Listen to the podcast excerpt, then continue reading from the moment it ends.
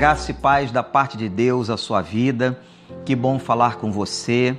Eu espero que seu dia esteja sendo muito abençoado pelo Senhor, que você tenha muita saúde, muita graça de Deus, que o Senhor continue fazendo uma grande obra na sua vida. Meu irmão, minha irmã, eu gostaria de ler neste momento a carta de Paulo aos Romanos, no capítulo 5.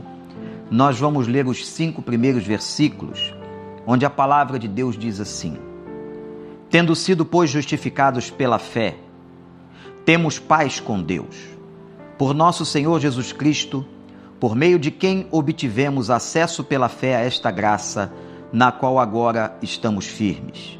E nos gloriamos na esperança da glória de Deus. Não só isso, mas também nos gloriamos nas tribulações, porque sabemos que a tribulação produz perseverança a perseverança, um caráter aprovado. E o caráter aprovado, esperança. E a esperança não nos decepciona, porque Deus derramou seu amor em nossos corações por meio do Espírito Santo que ele nos concedeu. Irmãos, esse texto é maravilhoso, que fala da nossa experiência com Deus, do momento em que nós fomos justificados, momento em que nós recebemos a paz do Senhor e com Ele agora temos paz, porque Ele nos justificou e estamos reconciliados com Deus. Mas eu quero chamar a sua atenção para o versículo de número 3, quando Paulo diz assim: Não só isso, mas também nos gloriamos nas tribulações. Que coisa impressionante! Nos alegrarmos e nos gloriarmos nos sofrimentos nas tribulações e nas crises pelas quais passamos. Mas Paulo vai dizer o porquê nós podemos nos gloriar, por que nos alegrarmos, qual é o propósito da tribulação.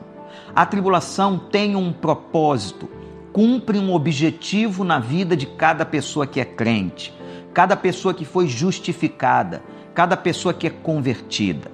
Então eu passo a ler a você agora o que está no texto, chamar a sua atenção para o propósito, o porquê que Deus permite que nós vivenciemos a tribulação. Nos gloriamos nas tribulações porque sabemos que a tribulação produz perseverança.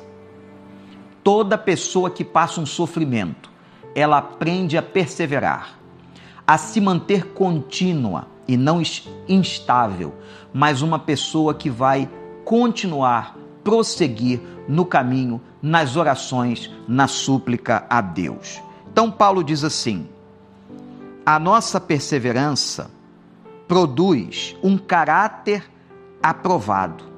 A tribulação vai produzir a perseverança e a perseverança um caráter aprovado. Isso aqui é muito forte, gente. Uma pessoa que passa na prova da provação, uma pessoa que é aprovada, ela também tem a aprovação do seu caráter, da força do seu caráter em Cristo Jesus. Isto é muito importante. Aqueles que abandonam, que desistem do caminho, que não têm perseverança, isto vai aparecer na sua vida e no seu próprio caráter cristão. Ele diz mais: a esperança não nos decepciona, porque o caráter aprovado traz esperança. O caráter aprovado traz esperança e a esperança não nos decepciona. Vejam que uma pessoa que permanece firme na tribulação, uma pessoa que consegue ter o seu caráter aprovado, ela então tem a sua esperança renovada em Cristo Jesus e a nossa esperança não nos decepciona. Coisa linda.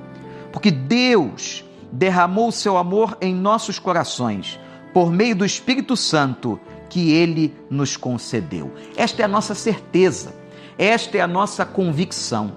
Portanto, meu irmão, minha irmã, essa esperança que Deus colocou no seu coração vem também da experiência de provação pela qual passamos. Louvado seja o nome do Senhor por esta palavra, por esse texto. Eu convido você a continuar refletindo nessa passagem. Que Deus te abençoe.